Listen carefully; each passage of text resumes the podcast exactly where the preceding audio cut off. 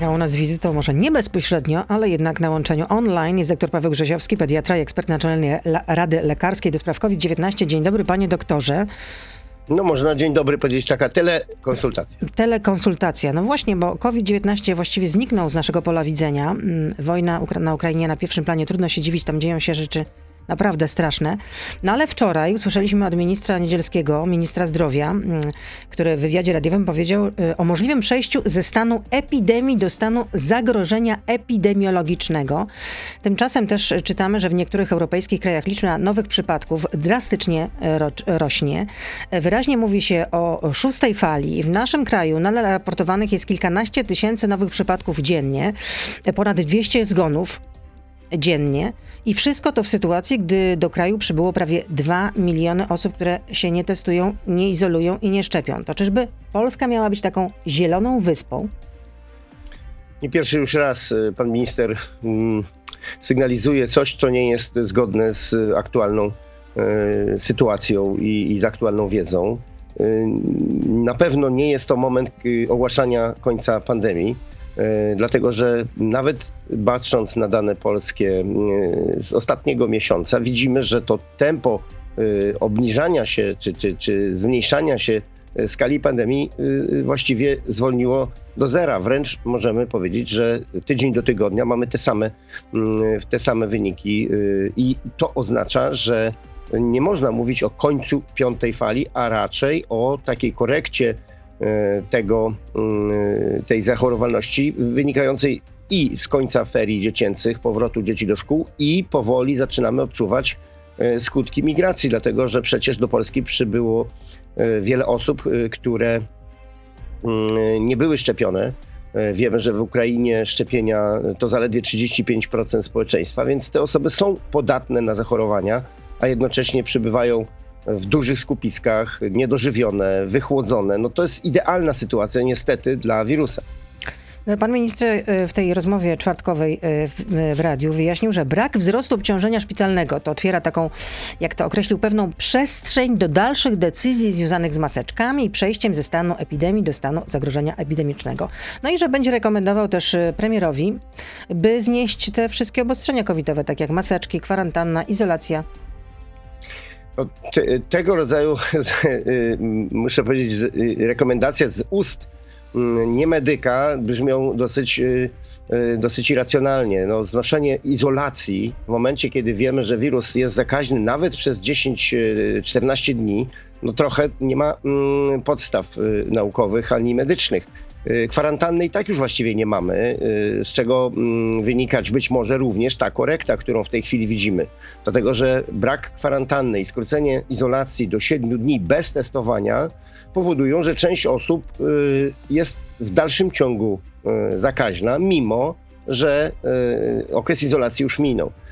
Dlatego mm, ja osobiście uważam, że no nie wiem, brakuje tutaj ewidentnie głosu ekspertów, który by skorygował te mm, no, dosyć, yy, moim zdaniem, marzycielskie plany pana ministra, bo one yy, mają, nie wiem, tchnąć jakąś, nie wiem, jakiś optymizm w, w, w społeczeństwo, ale one nie są w tej chwili absolutnie na czasie. Yy, myślę, że mm, fala będzie się utrzymywać jeszcze przez kilka tygodni i w tym czasie my nie możemy absolutnie rezygnować chociażby z maseczek w zamkniętych pomieszczeniach, ponieważ to jest główna mm, niefarmakologiczna metoda walki z pandemią. No istnieje prawdopodobieństwo, że rekomendacja spotka się z przychylną decyzją y, rządu, no i wtedy w ten okres wiosenny wejdziemy już praktycznie wolni od pandemicznych ograniczeń i obowiązków. Y, czy to znaczy, że mm, może to chodzi też o to, że być może polski rząd patrzy na inne kraje, które jednak jakiś czas temu zniosły większość obostrzeń? No właśnie, y, zniosły większość obostrzeń kraje Europy Zachodniej i widzimy, co się wydarzyło. Wzrasta tam radykalnie liczba zachorowań i rośnie również liczba hospitalizacji. Niestety wariant Omikron y, przeszedł kolejną y, mutację. Jest w tej chwili ten tak zwany wariant BA2, który jest jeszcze bardziej zakaźny, więc wywołuje mm, zakażenia łatwiej i również wśród młodszych wśród dzieci y, y, młodszych, czyli mm, tych, które są nieszczepione. Czyli mamy znów kilka czynników, które powodują y, obciążenia dla szpitali, obciążenia dla ochrony zdrowia, no a tego chcielibyśmy przecież uniknąć.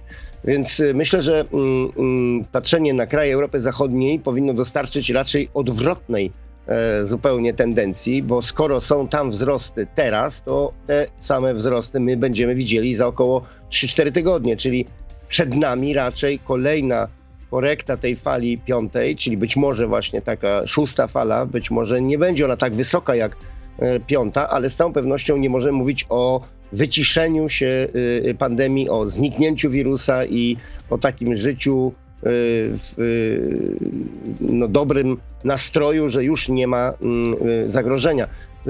Pamiętajmy, że mamy w tej chwili na terenie Polski ponad już pewnie 2 miliony osób, z których zaledwie Mm, myślę, nie więcej niż 10% to są osoby zaszczepione, więc to są także kandydaci do chorowania i słyszymy już od kolegów, koleżanek z punktów mm, testowania, że co trzeci y, y, obywatel Ukrainy jest dodatni, jeżeli się zgłasza na test y, z powodu objawu.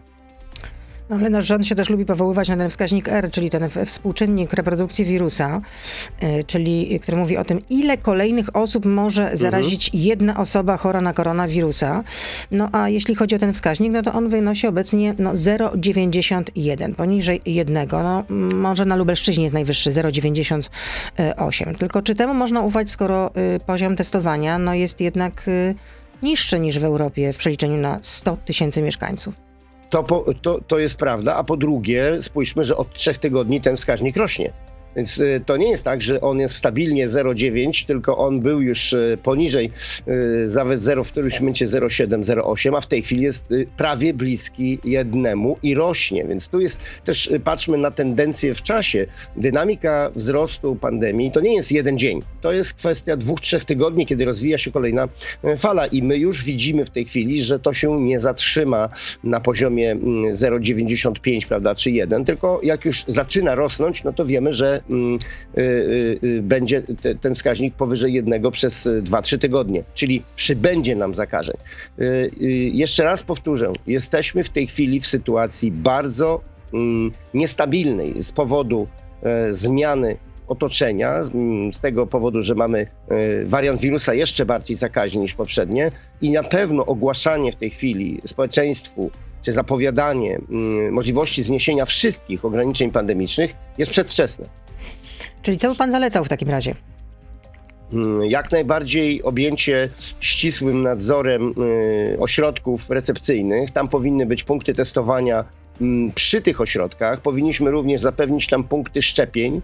Powinniśmy również zapewnić miejsca izolacji dla chorych osób z Ukrainy, dlatego że w tej chwili jest na przykład problem, co zrobić y, z mm, człowiekiem, który przychodzi z Torwaru, jest dodatni, e, czyli z hali, w której jest kilkaset osób Y, i jego tam już nie można odesłać.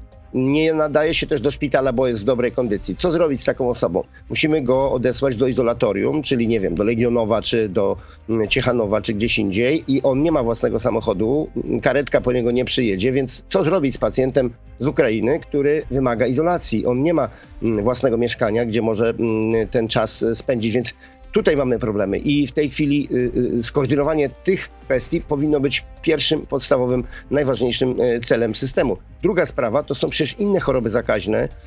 Wiemy, że mm, w Polsce obowiązuje mm, przepis, że po trzech miesiącach pobytu osoba, mm, no głównie dziecko, podlega szczepieniom takim jak w Polsce ale trzy miesiące to jest bardzo dużo czasu, a część z tych dzieci, które w tej chwili już tutaj są, powinna być szczepiona od razu. Już powinny być włączane w polski system szczepień, więc y, organizowanie szczepień innych niż COVID to też jest bardzo ważne zadanie prewencyjne, bo nie potrzebujemy tutaj w Polsce jeszcze jakichś ognisk, nie wiem, odry czy, mm, czy polio, więc pamiętajmy, że inne choroby zakaźne również mogą być problemem, ponieważ przybyły do nas osoby z kraju, gdzie mm, program szczepień był realizowany słabiej niż w Polsce. O 20-30% mniej dzieci y, było szczepionych w Ukrainie niż w Polsce. To jest realne zagrożenie. No tak, tamtejsze władze wielokrotnie apelowały do obywateli, żeby dopełniali tego obowiązku i wobec siebie, i wobec y, y, swoich pociech. Tylko, że tak sobie myślę, że jak taki człowiek przyjedzie tutaj, jest potwornie zmęczony, jest przerażony, to chyba ostatnią rzeczą jest, o której marzy, żeby miał wymaz z nosa, a potem, żeby został na przykład zaszczepiony. Tym bardziej, że jednak szczepionka wiąże się z tym, że organizm może różnie zareagować, prawda? Bo może być na przykład, no, może być gorączka. W związku z tym, no jak w takich warunkach też dochodzić do siebie, no, mieć tą rekonwalescencję, więc to wszystko jest bardzo trudne, bardzo. I tak i nie. Po dwóch, trzech dniach, kiedy już minie ten największy mm, stres i, i, i e, te osoby no, już uzyskają tę podstawową opiekę, można by mm, na ten temat zacząć y, y, y, rozmawiać. Oczywistym jest, że nie można e, testować nikogo, kiedy przekracza granicę, kiedy jest wycieńczony, kiedy jest e, osłabiony, ale nie wolno, moim zdaniem, zapominać o tym problemie. To, to musi być działanie oczywiście humanitarne, uwzględniające stan zdrowia tych osób, ale mm, proszę zwrócić uwagę, że już prawie tysiąc dzieci y, ukraińskich jest w polskich szpitalach. Właśnie dlatego, że miały objawy, nie wiem, biegunka, wymioty, gorączka i są przyjmowane mm, do szpitali i wówczas również mogą być testowane, a na zakończenie hospitalizacji może być na przykład e, przekazana informacja o konieczności uzupełnienia szczepień. Także to da się zrobić w sposób e, ludzki, natomiast y, musimy o tym myśleć, y, bo dziś moim zdaniem to jest zostawione zupełnie bez zaopatrzenia i, i puszczone na żywioł, a to się skończy niestety większą liczbą zachorowań. Podsumowując, no, Pana zdaniem ogłaszanie, że mamy no, prawie koniec pandemii, to jest zdecydowanie jeszcze nie teraz, nie tutaj i za wcześnie. Tak, to jest absolutnie nieoparte na y, y, analizie bieżącej sytuacji. To są pobożne życzenia, które oczywiście każdy z nas chętnie wysłucha, natomiast y, realia są zupełnie inne. No to tyle w części radiowej. Dr Paweł Grzesiowski z nami zostaje. Jesteśmy na Facebooku, na Radio ZPL, na YouTube, więc proszę zostać z nami. Beata Lubecka, zapraszam. Jeszcze może warto powiedzieć, że y, na Ukrainie y, tamtejsi obywatele byli szczepieni innymi szczepionkami niż my, bo to był y, rosyjski Sputnik i tutaj była duża nieufność wobec tej szczepionki. Czy aby tam Rosjanie nie chcą jeszcze bardziej zaszkodzić Ukraińcom? No i to był chiński Sinovac. W związku z tym, czy takie szczepienia mogą być uznawane w Polsce? O ile Sinovac jest szczepionką, która mm, ma swój odpowiednik, o tyle bo jest to tak naprawdę mm, szczepionka pełno y, taka białkowa jak Novavax. Y, no Natomiast... tak, ale w Europie nie była zatwierdzona przez Europejską Agencję Leków. Mm, tak, to prawda, y, chociaż WHO jakby zaakceptowało tę szczepionkę i jest ona na liście, jest ona na liście WHO, więc mm, można teoretycznie próbować zastąpić tę szczepionkę czy kontynuować szczepienia na przykład właśnie preparatem Novavaxu. Natomiast Gorzej jest ze Sputnikiem, ponieważ y, on no, nie uzyskał y, właśnie żadnej y, oceny merytorycznej i, te i nie ma takiego odpowiednika tej szczepionki w Polsce. W związku z tym te osoby są traktowane tak, jakby nie były szczepione w ogóle, czyli od nowa proponuje im się mm, albo jednodawkowego mm, preparat Johnsona, albo po prostu jeśli są stabilne mm, względem miejsca pobytu, no to może być to każda inna dwudawkowa szczepionka. Czyli co powinien zrobić rząd, żeby no, też zachęcać Ukraińców, żeby chcieli się zaszczepić? Bo przecież szczepienia nie są obowiązkowe, prawda? U nas też nie są obowiązkowe. Tak, ale mamy dosyć wyjątkową sytuację, prawda? Są to osoby, które przebywają y, przez przynajmniej pewien czas w ośrodkach recepcyjnych. Wtedy możemy dotrzeć do nich nie tylko e, z kanapką i z odzieżą, ale również z informacją, że w Polsce są mm, wymagane szczepienia mm, w momencie, kiedy na przykład takie osoby chciałyby opuścić taki ośrodek, czy przenieść się już, y, mm, no już nie mówię o wyjeździe z Polski, bo e, z tego, co, e, z tego co wiem, na przykład, żeby przekroczyć granicę niemiecką, tam się wymaga albo testu, albo szczepienia, więc to nie jest tak, że nie możemy w pewnych sytuacjach E, zasugerować e, określonych rozwiązań, jeżeli mm, no, każdy ma prawo odmówić. Natomiast e, myślę, że ta sytuacja uchodźcza też sprzyja różnego rodzaju działaniom prewencyjnym i wystarczyłoby to w odpowiedni sposób przedstawić, że będąc tu w Polsce, podlegasz pod system szczepień w Polsce i obejmujemy ciebie opieką medyczną, ale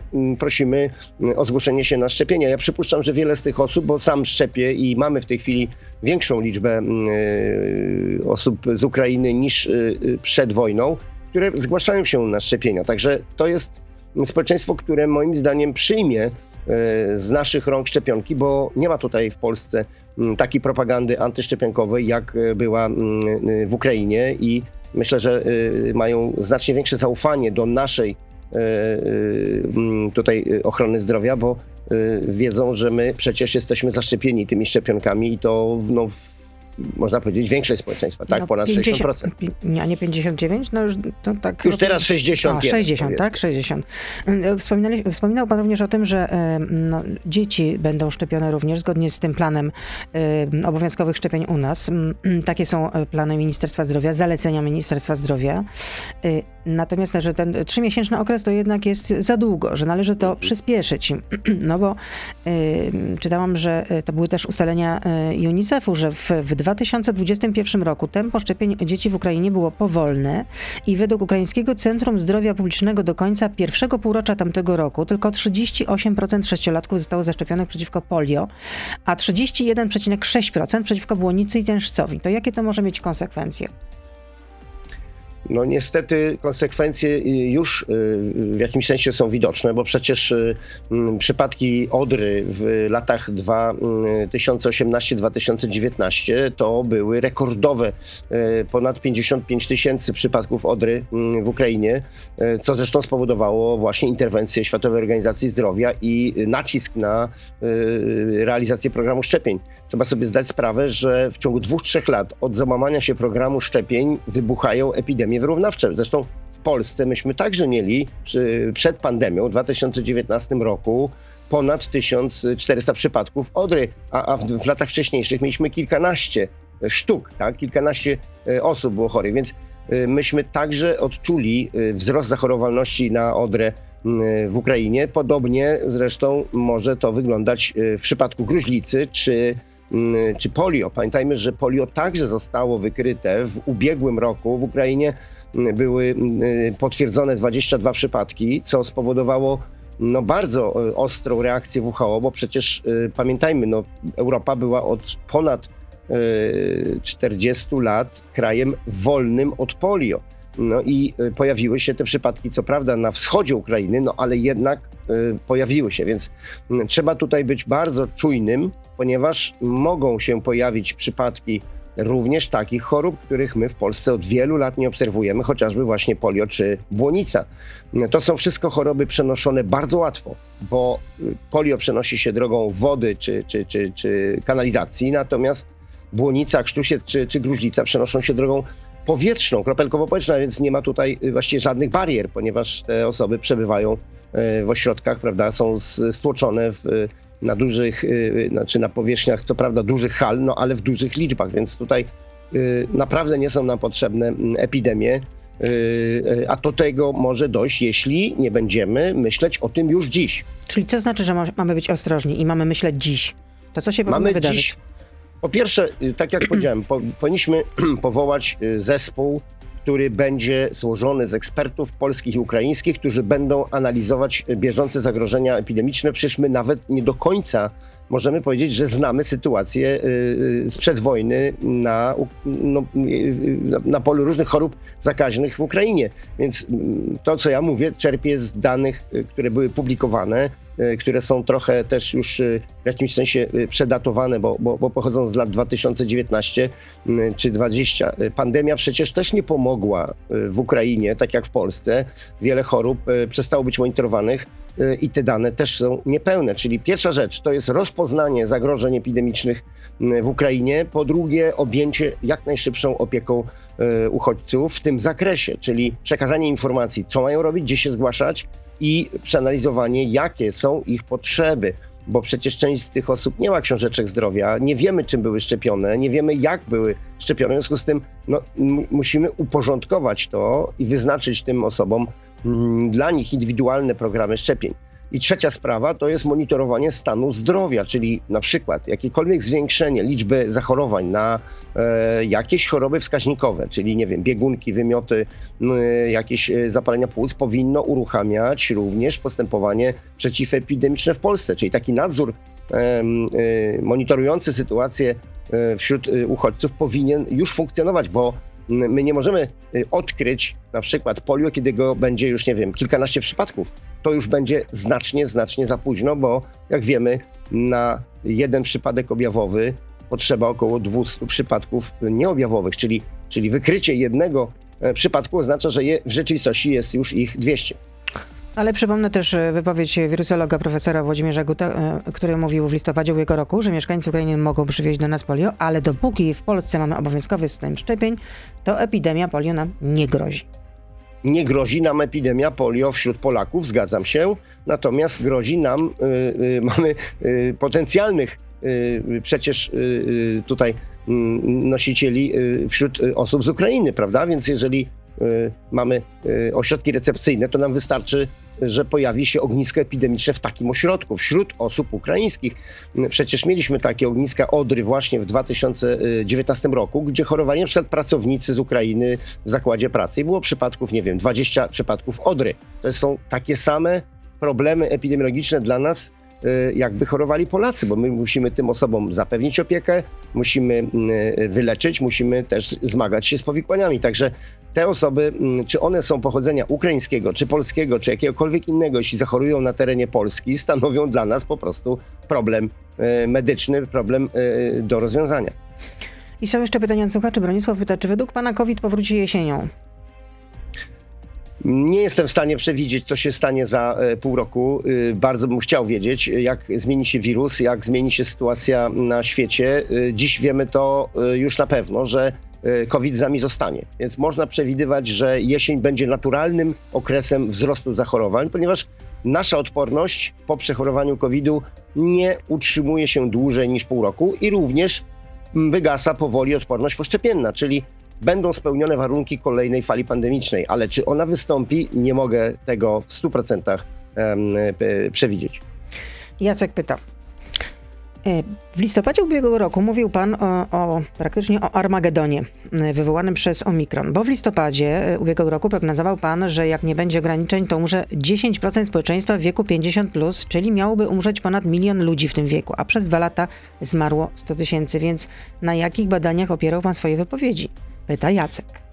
No, cytat nie jest precyzyjny. Jeżeli już y, y, rozliczamy się z y, wypowiedzi, to ja mówię o tym, że jeśli nie zostaną podjęte działania prewencyjne, jeżeli nie zostaną wprowadzone ograniczenia, to kolejne fale zabiją 10% osób w wieku 50. Plus. I podtrzymuję to, dlatego że po pierwsze, 100 tysięcy zgonów to jest niedoszacowane co najmniej dwukrotnie. Widzimy, jaka jest skala zgonów nadmiarowych w Polsce, a więc w rzeczywistości w Polsce zmarło nie 100 tysięcy osób, tylko 200 tysięcy osób na COVID. Po drugie, e, y, zostały wprowadzone działania prewencyjne i one powstrzymały falę. Mm, dodatkowym elementem, który y, pomógł nam, e, e, żeby zapobiec temu Armagedonowi, były przecież szczepienia. Także mm, ja nie wycofuję się z tych słów, raczej skorygowałbym je dzisiaj o, o, o to, że jeśli wirus jeszcze zmieni się w taki sposób, że będzie y, łagodniał, w sensie, że jego y, y, ryzyko zgonu będzie niższe ze względu na jego zmiany właściwości biologicznych, tak jak omikron rzadziej uszkadza płuca, to, to zagrożenie będzie mniejsze dla osób zaszczepionych. Natomiast obawiam się, że wciąż mamy w Polsce sporą grupę osób, które są podatne na zachorowanie i to objawowe ciężkie i tego nie doceniamy tu uważam, że w dalszym ciągu jest wiele do zrobienia, bo e, e, wiele osób się jednak nie zaszczepiło mimo przynależności do grupy ryzyka. I ostatnie pytanie. Najpierw zamknijcie cmentarze i lasy. Później fajnie, pandemia bez szczepienia, protesty, czemu nie? Ja nie widziałam tam dystansu. Nawet liberalny Guardian wskazywał niekonsekwencje lekarzy jako jeden z powodów niechęci do szczepień. Dlaczego się ludzie nie szczepią według pana? Czy to też nie jest wina po prostu lekarzy, którzy zmieniają zdanie? Tak pyta nasz słuchacz, yy, słuchacz, mm. przepraszam. Znaczy, myślę, że y, racjonalni lekarze nie zmienili zdania od początku pandemii. e, byli mm, za aktywną prewencją, w której również ważnym elementem są szczepienia. Szczepienia tylko nie spełniły naszych oczekiwań. I tu jest problem, który myślę, że wszyscy powinniśmy e, sobie mm, e, no, e, ujawnić, że myśmy oczekiwali, że szczepienia będą również blokować transmisję wirusa. To się nie stało. E, I tu jesteśmy po pierwsze zawiedzeni jako lekarze, że mimo szczepienia można chorować. Po drugie, to stanowi poważne biologiczne ryzyko, bo jeśli wirus krąży mimo tego, że są ludzie zaszczepieni, to wirus również zmienia się, ma szansę, prawda, przetwarzać y, i wytwarzać kolejne warianty. A więc my w tej chwili możemy powiedzieć jedno: szczepić się musimy tym, co mamy, bo nie mamy nic lepszego, ale lepsze szczepionki są nam bardzo potrzebne i na to, y, szczerze powiedziawszy, czekam, że po- pojawią się szczepionki donosowe, miejscowo działające, które będą blokować e, transmisję wirusa e, w, w, w równym stopniu, jak zapobiegać ciężkim zachorowaniom. Z całą pewnością możemy powiedzieć, że szczepionki uratowały miliony ludzkich istnień, ponieważ zaszczepieni ludzie przestali umierać. Ale następnym krokiem jest pojawienie się szczepionek, które powinny eliminować transmisję wirusa, żebyśmy nie chorowali e, i nie przenosili na innych, e, jeżeli jesteśmy zaszczepieni. Pan powiedział szczepionki donosowe. Tak, tak, szczepionki donosowe lub doustne, czyli takie, które będą powodować powstanie odporności w naszym nosie, w naszym gardle. Takich szczepionek potrzebujemy, bo już Ale dziś jak to widzimy, miało że... wyglądać? Znaczy, że mm, ja bym zaszczepiona w nos? No nie, nie. Nie, nie, nie, w nos, w sensie nie zastrzyk w nos, tylko szczepionki w postaci aerozolu. A, rozum, Już- właśnie. Bo Już takie szczepionki wolałam mamy. się dopytać, Przecież. mówię, no Tak, tak, bardzo słusznie. Y, Ja mówię pewnymi skrótami, ale mamy Tak. szczepionki, które są w postaci kropli do nosa i takie szczepionki powinniśmy również y, y, produkować przeciwko COVID-19. wolałam się dopytać, tak żeby nie pozostawiać nikogo w, z, tym, z tym znakiem zapytania. Doktor Paweł Grzesiowski. Może pytanie było naiwne, trudno. Doktor Paweł Grzesiowski, e, pediatra i ekspert Naczelnej Rady Lekarskiej do spraw COVID-19 był z nami. Dziękuję bardzo. No i zdrowia życzę nieustająco. Kłaniam się. Wzajemnie wszystkiego dobrego. To był gość Radia Z. Słuchaj codziennie w Radio Z i na player radioz.pl.